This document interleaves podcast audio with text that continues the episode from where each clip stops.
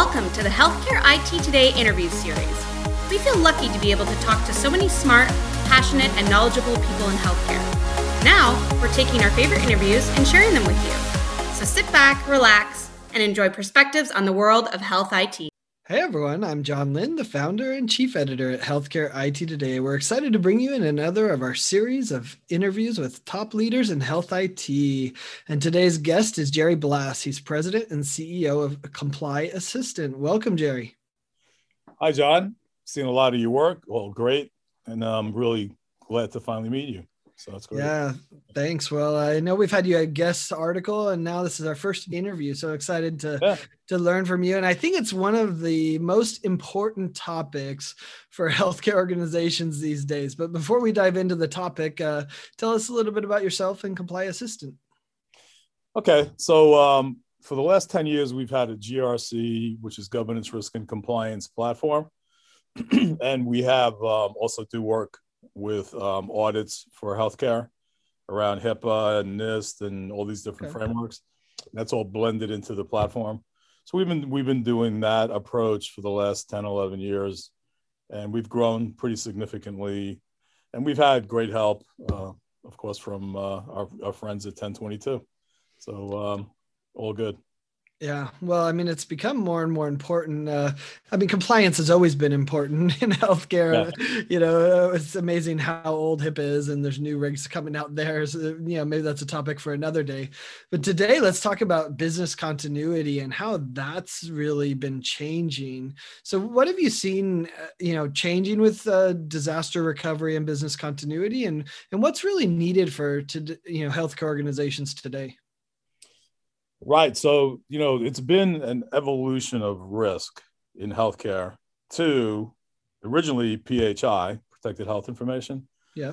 And this is going, if you go back even again to like 2010, you know, as the Affordable Care Act came into place and meaningful use, there was a big migration from hard copy health information to electronic, right? Yep. That alone started to cause more vulnerabilities. And, you know, the bad actors, the attackers that cause ransomware attacks and bring down hospitals, where you then the DRBC comes into play. Yep. So the motivation keeps growing, going back to transitioning and migrating from hard copy to electronic caused the attackers to be motivated. In addition, of course, with the increase in locations of PHI with IoT and all, you know, different types of devices, mobile devices. And we also, the HIPAA Wall of Shame on breaches and things like that. Yeah. Now in the last year, the pandemic caused a really fast migration to remote workforce and telehealth. That introduced vulnerabilities. So this just keeps going. It's the evolution of risk. The more locations there are of PHI, the more areas that could be vulnerable, threats, vulnerabilities, and then the need to implement controls. All of that leads up to motivation. So what's been the motivation recently is to have these big attacks with ransomware, usually based on getting in through a phishing attack, and bringing down an entire, let's just say we use the term health system, hospital mm-hmm. health system, bringing them down for, in relation to DRBC, disaster recovery business continuity. You know, if they had a natural downtime, it maybe lasted 3 days. Uh-huh. And they had to be prepared to be on manual procedures for 3 days. Now we've seen where they could be down for 30 days or more. Right. Yeah. And so what it's led into is it goes beyond technology. It goes beyond just PHI. It now goes into business impact, which we can talk about more. And so getting into business impact then takes organizations into the point where they have to really make some tough decisions along the way. So being that this is kind of new, the extended downtime, that is the problem being faced today in healthcare, is that their DRBC plans are not really up to date. they need to review them and they need to update them. Yeah, well, I think you described the problem so well. We've added layers and layers of technology, which has created layers and layers of vulnerability. I mean, I just wrote an article about CVS possibly having 1 billion records compromised. And it's like, yeah, I made the comment, it's like, imagine 1 billion paper charts being compromised, right? Like, what would it take to do that? Like, but in an electronic world, you can get into the millions and billions really quickly and easily, which is fascinating. And I think it's also interesting, to your point, meaningful use and the adoption of EHRs has really changed the dynamic. I mean, I think about, when did I first hear about big disaster recovery stuff? It was really about email systems, and with like Katrina, right? Like, how are we going to communicate with each other? Or how are we going to register a patient? But it's gotten so much bigger now with the adoption of EHRs. Is that kind of what you're seeing as well? Like, from a business priority standpoint, it's just become much more important than, oh, maybe we'll get hit with a hurricane. Absolutely, and that's what's caused the motivation for the bad actors. You know, these guys, they're not the 5-year-old, not the 5 or 10-year-old kids sitting in a basement, right, in their grandmother's house in Brooklyn. Yeah. These bad actors are actually organizations that are offering a lot of money to folks like PhDs, very smart people that really know how to find the gap in the vulnerabilities. So organizations that are doing a great job with looking at threats and implementing controls and trying to prevent the possibility of an attack. There's also the big human element with phishing, but you know, they're doing that. But, you know, the attackers are able to, even with great organizations doing all that, to actually find, these guys are like scientists. They find where the gap is and where they can get in. Well, it's like I've heard, you know, the CIO or CISO, you know, that's protecting has to be right 100% of the time. Yeah. The hacker only has to be right once, right? So it's such a challenge. But you commented also that, you know, there's a need for healthcare organizations to kind of look at their disaster recovery, business continuity plans. You talk to a lot of organizations. What are some of the common issues you see that need to be updated? Yeah, so really the number one issue is what happens after 72 hours? What's the impact on a healthcare organization beyond 72 hours, a week, 2 weeks, 3 weeks, 4 weeks? Imagine being completely down for that kind of period of time. What happens? So all things come into play. And what they really need to do is to look at their current state of their plan and say and really have a multidisciplinary team of all the departments, nursing, IT, finance, all these different leaders. They need to be in a room or on a Zoom and talking about, what do we do? You know, let's take our current plan. Let's take our incident response plan as well that we currently have and consider, what does that mean if we're down for 30 days? How much cash flow do we have? How do we pay employees? How do we bill claims to insurance companies? You know, the financial impact is so big. And then they think about what happens if it hits all these medical devices and the ICU is down with medical devices. Chemo and dialysis machines aren't working, right? So now that's the thing about patient safety. It isn't just PHI anymore. It's patient safety. It's patient lives. So now they have to think about, okay, so what do we do? Do we divert patients? Do we not take electives? Do we not do inpatient because we can't really bill it? Insurance companies do not take hard copy claims. Yeah, okay. Right. That is funny to think about, right? Yeah. How far we've evolved in the payment process. Yeah.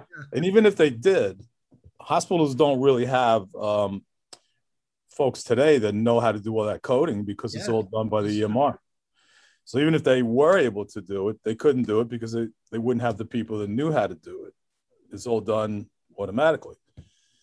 So, you know, there's all kinds of implications there on the timing of what do we do when, based on how long this is going. Now, it may seem like, well, the simple thing to do is pay the ransom. If it's a ransomware, pay the ransom.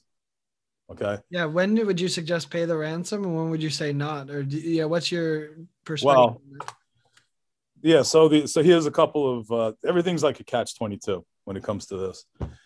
The attackers are looking for Bitcoin, and they're looking for approximately 500,000 these days or more. And apparently, hospitals can only get 20,000 a day. Okay. So unless they have built up a supply of Bitcoin, if they got hit today and they started to get their 20,000 a day, that's 25 days right there that they can't make the payment. Yeah. Right. Then there's a list of countries like Iran, North Korea, other countries that are on a list called OFAC, O-F-A-C, which I forget what that stands for, but I know that's the acronym. Okay. It's actually illegal to pay ransomware to countries that are on that list. Okay. Okay. So now you get hit. Now you have to figure out where did it come from. Can we actually legally make it, if we have the money in Bitcoin, can we make that payment, or is it illegal? And then it leads into, we have cybersecurity insurance, but insurance companies don't want to make it either, because they think, we may be making it to an illegal country that we can't make that payment to. So just paying, I hear, we're just going to pay the ransomware. It's not as easy. Now, from an attacker standpoint, though, if they do get paid, then the question is, the fear is, if we pay them, they're just going to ask again. Yeah. For more payment. Right. There's but what we're being told, is that these bad actors want them to be known as trusted criminals. In other words, right? So in other words, if they got the payment and they ask for more money, and if it gets around that happens, then nobody's going to want to make the payment. They want to make money. Yeah. Well, you hear that, but it reminds me of the hackers who said, we're going to take a break on healthcare during COVID. And you're like, yeah, right. Yeah. Yeah. I mean, you can't trust them in the first place. So right. It is a scary proposition, right? To pay the ransom, will they actually release it? And, but I think the other question is, what are the other alternatives? I think that the biggest alternative I've heard is having a plan that lets you go to backups or go to a separate system. Is that what you suggest as well? Yes. And of course, every scenario has certain complications, right? So if a hospital is totally on premise with the EMR, so then what do they do? They have to have a hot site, perhaps? Yeah. They want to, first of all, you do have to have, like you said, backups, however that's being done, have a backup, and then have a hot site, right? So that you can switch over. Yeah, it's expensive. Although the cloud's helping that. So yeah, the cloud's helping it. But if you do it on site, then you're investing in all this hardware that's sitting there that's going to eventually become obsolete over time. But you just have to either do that, or if you do have an on-premise, implementation of an EMR and other ancillary, then you go to the cloud, right? So let's say that you want your strategies to switch to the cloud, then maybe you can use your existing on-premise as the hot site. Right. Okay.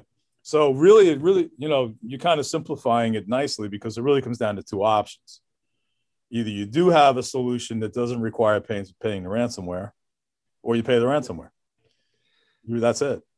Well, and I think what's so hard about that decision too is kind of what you pointed out. First, that it could happen to anyone. So, like before, disaster recovery, business continuity was really site specific, right? You're near a coast, or you're in a, freezing zone, right? And there were occasional, of course, there were universal scenarios. What happens if the utility company digs up your internet pipe, right? I mean, we had scenarios like that, right? Right. Now it's just universally applied that everyone could be hit with ransomware.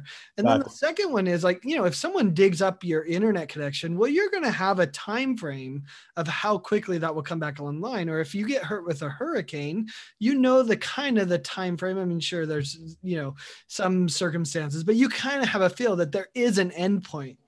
Whereas with ransomware, you know, the unknown, is it going to be 2 days? Is it going to be 3 weeks? Is it, right. You know, they could sit on it forever. Right. And it's, you know, there's no incentive for them to actually solve it. So I think that makes it really hard to make that decision. Is that the big thing that ransomware's changed in this? Yes. So I think it kind of boils down to two things. One side of it is to try to prevent it as best you can, like we said before. Mm-hmm.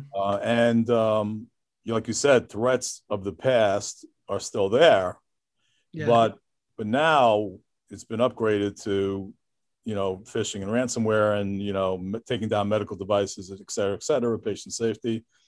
So what we recommend, number one, is adopt a great framework. The government just came out with HICP. You've heard of that? No, I haven't heard. It's Health Industry Cybersecurity Practices. Okay. And what it does is it talks about the current top 5 threats. Of course, phishing, ransomware is on there, et cetera. And then the top 10 recognized security practices, which AKA controls. Okay. And they scoped it nicely for small, medium, and large organizations so that, you know, a practice does certain things, less, medium, high. So it's really a nice cookbook that brings everybody into today's world of trying to prevent risk by implementing practices against threats and vulnerabilities. So I highly recommend that. And HICP, it's under HHS and OCR. Okay. It's an extension of HIPAA and high tech. And it extends it out because HIPAA has not been really updated for cyber. HICP now does that for them. Okay. That's great. And HICP is actually really NIST when it comes down to NIST CSF. Yeah. So that's the part where, and the other thing is, if an organization does that for 12 months, then they get a carrot versus the stick if anything does happen. The government says, okay, you've been doing HICP for 12 months, so we're going to mitigate fines, we're going to mitigate any corrective action plan, and we're going to end the audit early. So it's kind of a positive incentive instead of a penalty penalty type of thing. It's the carrot. So we're highly recommending HICP along with HIPAA. Yeah, we'll definitely link to that in the notes in the article so everyone can check that out. So that part of it is great. But then, okay, so you do that. When it comes to the odds of getting hit anyway, yes. Because like I said, these are genius guys who are finding the gap to get in. And they're predicting 3 times as many attacks over the next X number of months, right? I'm sure that the leaders of healthcare organizations and of course other verticals, it's not just healthcare, but healthcare tends to be a number one target. I'm sure they're not sleeping at night. I'm sure they're wondering, you know, am I going to get a call at 3 a.m. that we're completely down? Yeah. You know, this is just not good. So. Even if you do great things from a risk management standpoint and controls, you really do have to take a look at the response plan, the DRBC plan, and update it to go 30 to 45 days.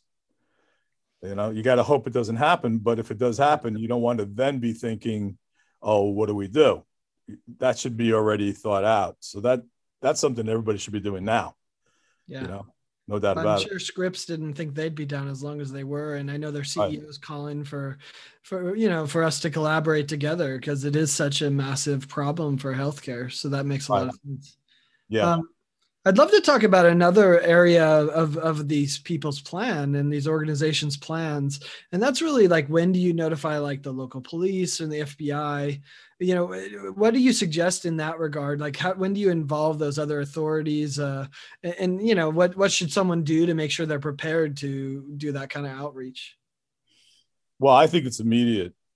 I think once you know that you are hit by ransomware and you know there's potential long-term impact potential, and also the whole idea of doing it the right way so that if you do pay, you have approval from the FBI to pay. I can help you through that. Yeah, that makes sense. Yeah, so local police to the FBI, get advice from them, and that way, if you do make a mistake and you make a payment by mistake to somebody you shouldn't have, well, we talk to the FBI. Right. So they really should do that right away. Yeah. I mean, it's interesting. I think there's a whole section of the FBI for this kind of stuff. So yeah, they're definitely building up their domain expertise in the same way we are. So it makes sense to leverage that. As you look at your customers and, you know, a lot of the healthcare organizations that you talk to, what's one piece of advice you'd give any of these healthcare organizations if they're looking to just, you know, what's the one step that they could take to really make sure their organization's better prepared? Well, I think they really need to take a look. First of all, governance, you know, with GRC, governance, risk, and compliance, right? Uh-huh. The governance part of it is so important. Leadership has to be involved in this, and they have to have probably an outside expert company help them as well. They should be at the table as well on the oversight. Makes sense. And they should be going through all this stuff. And the healthcare organization itself should be part of what's called an ISAO, which is an information sharing and analytics organization, and an ISACA. These are organizations that are always up to date on the latest threats and what's going on. And this should be shared because the bad guys are sharing information. The good guys should too. And the folks in governance should know what it is, right? So however often they're going to meet, I think it should be monthly. Okay, what's the latest threat vector? What's happening out there? What are we hearing about other healthcare organizations? Who got hit, right? What's our current state? They should have a report card on their risk profile. They should know as leaders, and even like the CFO, as far as making funds available, if there's gaps in controls, then they should know about it and they should make decisions on implementing controls. Mm-hmm. Right. And also gaps on resources. Almost in healthcare, it's across the board almost. There's just a lack of resources. And they, you know, and from that standpoint, they need to reach out to like a V-CISO type of solution to help the fact that they don't have enough resources. So really they have to put in place an infrastructure of understanding what they need to do, first of all, from risk management. And then, you know, whether it's the same group of people or there's additional folks, to begin to expand their plans, their incident response. And again, I think they should bring in an expert to help them there. Someone who's been working with other clients and helping them to do it, to put together the plan. And, you know, so the plan is not it's not a simple plan. In fact, there's even two types of plans. One is called the classic incident response, uh-huh, which has the hierarchy going up the ladder, down the ladder, you know. So if something happens, you got to go up the ladder. And if something happens at 3 a.m. on a Sunday, maybe the person at the top is not awake, uh-huh, you know. So maybe that hierarchy is an obstacle in responding quickly. 1 o'clock on Monday afternoon might work better. But what we're hearing now is there's a new tactical type of approach besides the classic approach. Okay. Tactical means comparison to like a trauma center, right? Someone comes into the ED, they need immediate triage, they need immediate care, right? They're on the operating table. Yep. It isn't like the triage nurse has to contact the CEO and say, "Oh, we have a patient here. Yep. Is it okay that we do A, B, C, D, and E?" No, they have protocols that have been defined to take care of that patient.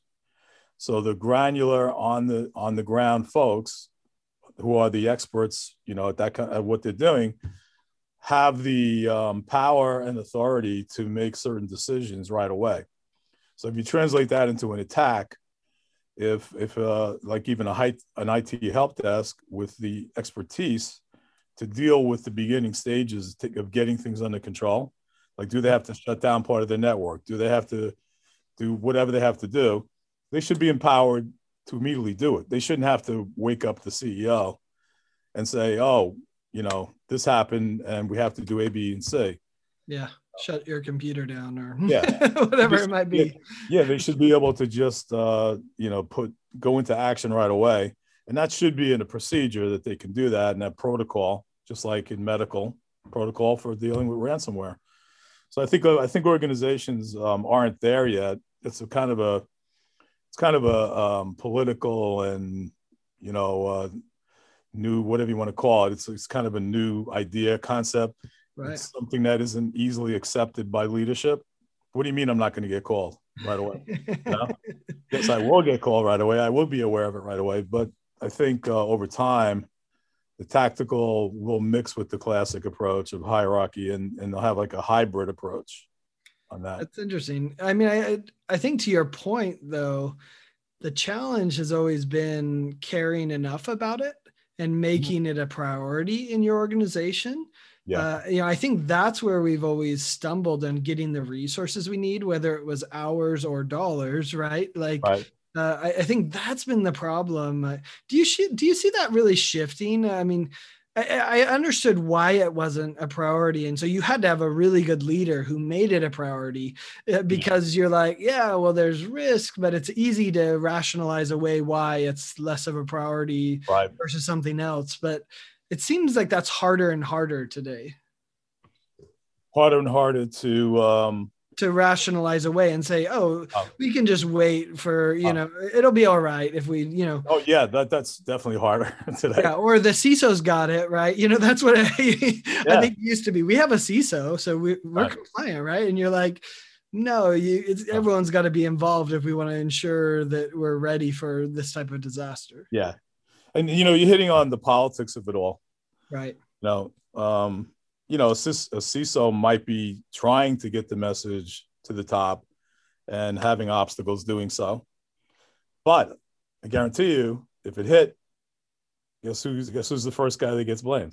The CISO, right? Yeah, exactly. I mean, that's just politics, but, you know. And it's amazing how much once you get hit, oh yeah, we have however much money you need, right? Yeah, right, yeah, right. Yeah. Like you almost need to be hit to get their attention, which is unfortunate, but it's kind of the reality, I think, of a lot of these organizations. Yeah. And so, but I do believe that with some of the recent incidents, University of Vermont Health System, they're one of the ones that were down for like over 40 days, diverting patients, right? There's another one in New Jersey, a big health system in New Jersey that was down for at least 2 or 3 weeks or four. Yeah. That actually impacted like 10 or 12 hospitals in their system. You can imagine that impact, you know.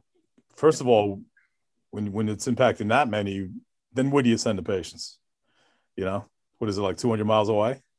Well, and that's the challenge. Many of these health systems are rolling up everything in that area. So if it's down, it might be your whole health system. I mean, imagine in Utah, if Intermountain's down, good luck finding healthcare. There's a few places in Salt Lake, but not too many, right? So it's definitely a challenge. And the other thing is, once it's known, so like I'm a family member, I have a relative in the ICU, and I hear about what happened, I immediately want my relative out of that hospital. You know, see, that kind of stuff happens too. It's a nightmare from A to Z. And I would say I'd be surprised if there's any leadership anywhere now in healthcare that isn't aware of all this and isn't worried about it and concerned and probably, you know, looking to try to prevent it and also making sure they're planning for it. What if it does happen, what they can do. Absolutely. Yeah. Awesome. Well, Jerry, this was great. You gave us some good perspectives on how these things are changing and some actionable things that healthcare organizations can do. So this was great. And thanks everyone for watching. If you want to find more great healthcare IT content like this, be sure to check it out at healthcareittoday.com. Thanks, Jerry. Okay, John. Thank you.